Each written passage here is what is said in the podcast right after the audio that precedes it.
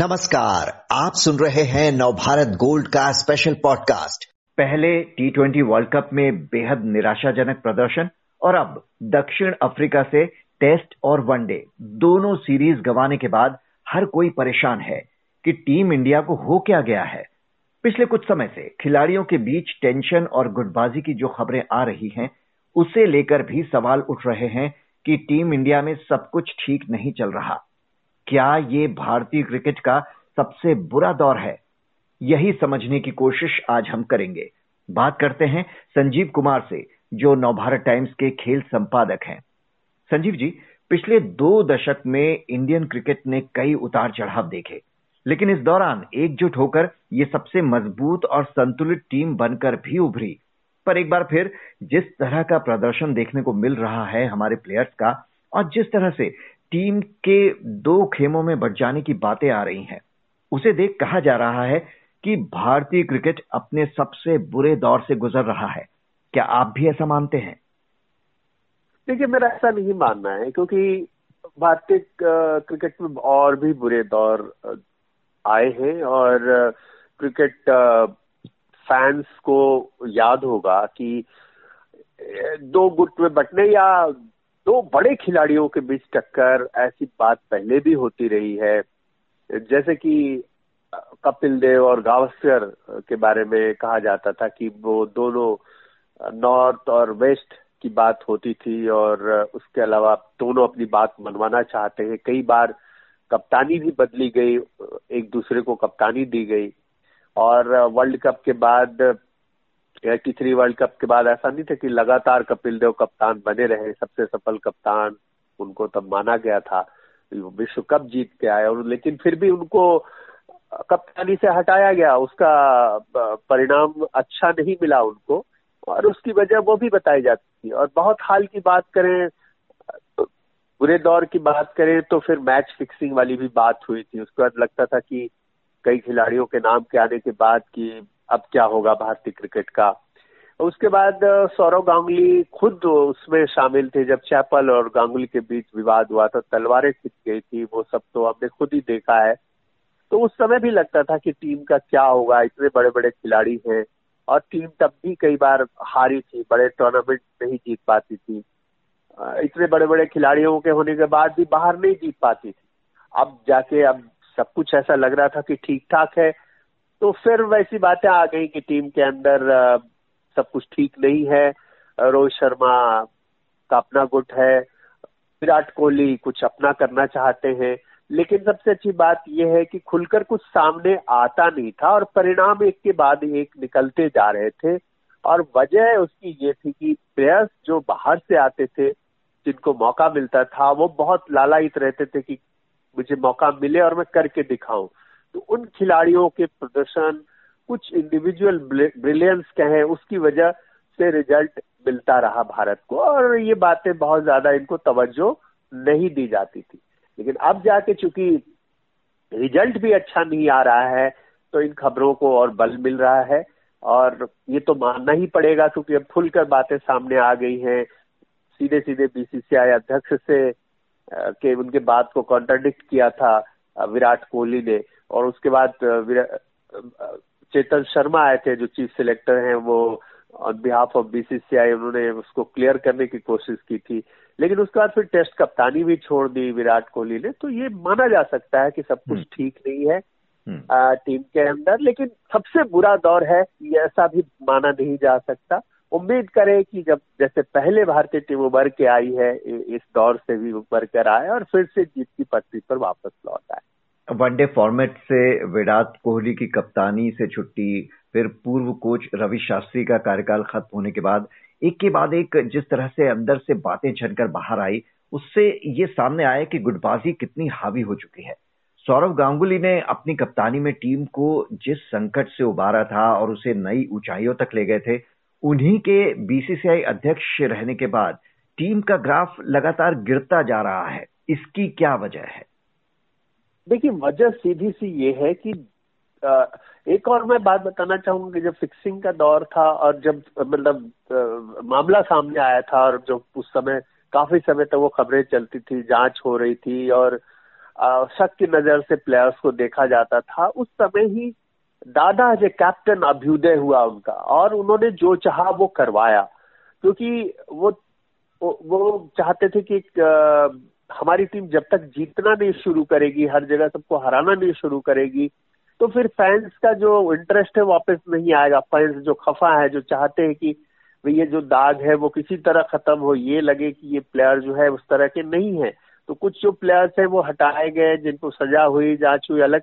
लेकिन सौरव गांगुली को श्रेय जाता है एज ए कैप्टन कि उन्होंने जैसा चाह वैसे किया और एक विनिंग टीम भी बनाई जिसमें वीरेंद्र सहवाग को आगे बढ़ाना युवराज सिंह को आगे बढ़ाना कैफ को आगे बढ़ाना मतलब जूनियर प्लेयर को उन्होंने तब बहुत पुश किया और उन पर भरोसा किया और एक सभी अच्छे प्लेयर बने और अच्छी टीम बनकर तैयार हुई। उसका परिणाम करीब आठ दस साल बाद देखने को मिला जब भारतीय टीम वर्ल्ड कप जीतने में सफल रही। तो सौरव गांगुली उसी तरह से अब काम करना चाह रहे थे कि जब मैं आया हूँ तो जब कोच हो या फिर टीम के अंदर जो भी हो, वो सब उनके ढंग से हो। जो कि शायद विराट कोहली को वो पसंद नहीं था एज ए कैप्टन वो अपने ढंग से चीज़ें करना चाहते थे। और उनकी ट्यूनिंग बहुत अच्छी थी रवि शास्त्री के साथ। रवि शास्त्री का पहला टेन्योर है, वो खत्म हुआ था तो अनिल कुंबले को रखा गया। शास्त्री पहले से ही इंडिकेशन मिल गया कि इन्हें नहीं रखा जाएगा। वो चीज़ें, बातें पसंद नहीं आई थी विराट कोहली को। हालाँकि अनिल कुंबले टीम के साथ जुड़ने के बाद भी असहज रहे, क्योंकि वो अपने ढंग से करना चाहते थे। विराट कोहली उनकी बात सुनते नहीं थे। और बाद में अनिल कुंबले ने वो पद छोड़ दिया और उन्हें इस्तीफा देना पड़ा। फिर से रवि शास्त्री की वापसी हुई। अब इस बार रवि शास्त्री का टेन्योर खत्म हो रहा था टी ट्वेंटी वर्ल्ड कप के बाद तो उसको एक्सटेंड करने का कोई इंडिकेशन नहीं दिया था बीसीसीआई ने। और इसी वजह से रवि शास्त्री को दोबारा अप्लाई नहीं, उन्होंने नहीं किया। और वो पद छोड़ने को मजबूर हुए। और राहुल द्रविड़, जो कि इनके साथ के हैं सौरव सौरव गांगुली के, राहुल द्रविड़ उनको लेके सौरव गांगुली राहुल द्रविड़ को लेके आए, एनसीए में लक्ष्मण को भेजा, जो उन्हीं के समय के ये लोग हैं।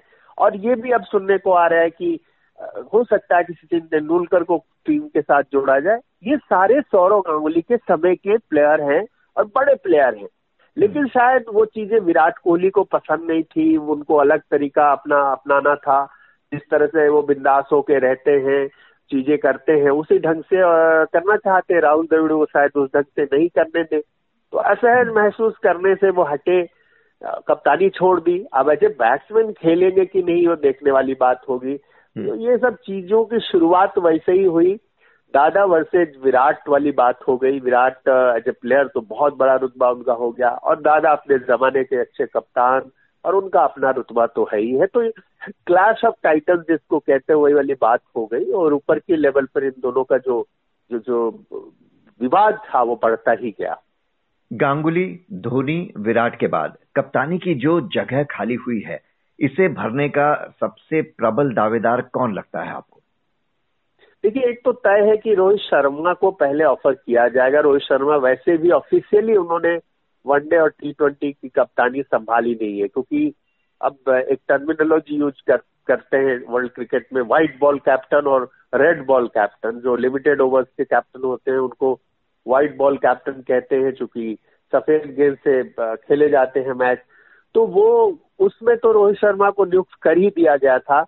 दिसंबर में ही, लेकिन वो इंजरी की वजह से वहाँ नहीं जा सके साउथ अफ्रीका और अभी तक ऑफिशियली उन्होंने ज्वाइन किया नहीं है। तो अब ऐसा लग रहा है कि उन्हें ही पहला ऑफ़र होगा कि टेस्ट संभाले टेस्ट की भी कप्तानी संभाले, तीनों फॉर्मेट में वही कप्तान रहे।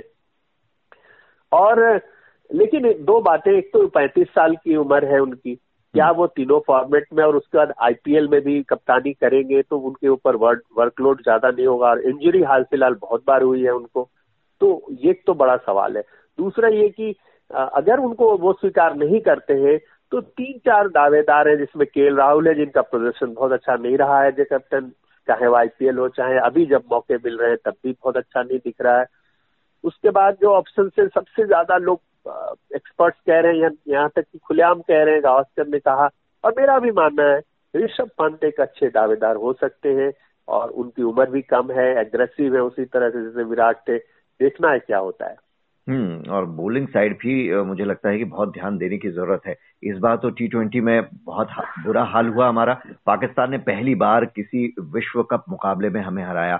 अब अगला वर्ल्ड कप भी जब अनाउंस हो चुका है भारत फिर पाकिस्तान से भिड़ेगा अपने पहले मैच में मेलबर्न में तेईस अक्टूबर को। क्या तब तक संभल जाएगी टीम इंडिया? संभलना पड़ेगा क्योंकि अगर नहीं संभलेगी और लगातार हारेगी तो फिर ठीक नहीं होगा क्योंकि उसके बाद भारतीय टीम के साथ यही होता है। अब जैसे भारत पाकिस्तान मैच एमसीजी में वहाँ पर करीब लाख एक लाख बैठने की क्षमता है। तो अगर तब तक कोविड का दौर आ, आ, काफ़ी कुछ तक संभल गया होगा क्योंकि अब ऑस्ट्रेलिया में अभी भी लोगों को आने दिया जा रहा है स्टेडियम में और फुल हाउस होगा और भारत पाकिस्तान का मैच होगा पूरी दुनिया में देखा जाएगा तो इससे बड़ा प्लेटफॉर्म क्या हो सकता है? तो उम्मीद करें कि उस समय तक भारतीय टीम समझ जाए, क्योंकि आईपीएल बीच में है। आईपीएल से कुछ प्लेयर लय में आएँगे और टी ट्वेंटी फॉर्मेट है। टी ट्वेंटी फॉर्मेट में भारत को बेहतर करना चाहिए। पिछला वर्ल्ड कप याद होगा, सिर्फ़ पाकिस्तान से हार गए, जहाँ पे ज़रूरी था शुरुआत तो अच्छी करते तो उम्मीद था कि आगे और अच्छा करते। तो इस बार संभलना होगा और पहले मैच से ही अच्छी शुरुआत करनी होगी। बिल्कुल। बहरहाल करोड़ों फैंस को इंतज़ार है टीम इंडिया के उसी शानदार खेल का, जिसके वो दीवाने हैं। संजीव कुमार जी बहुत बहुत शुक्रिया आपका।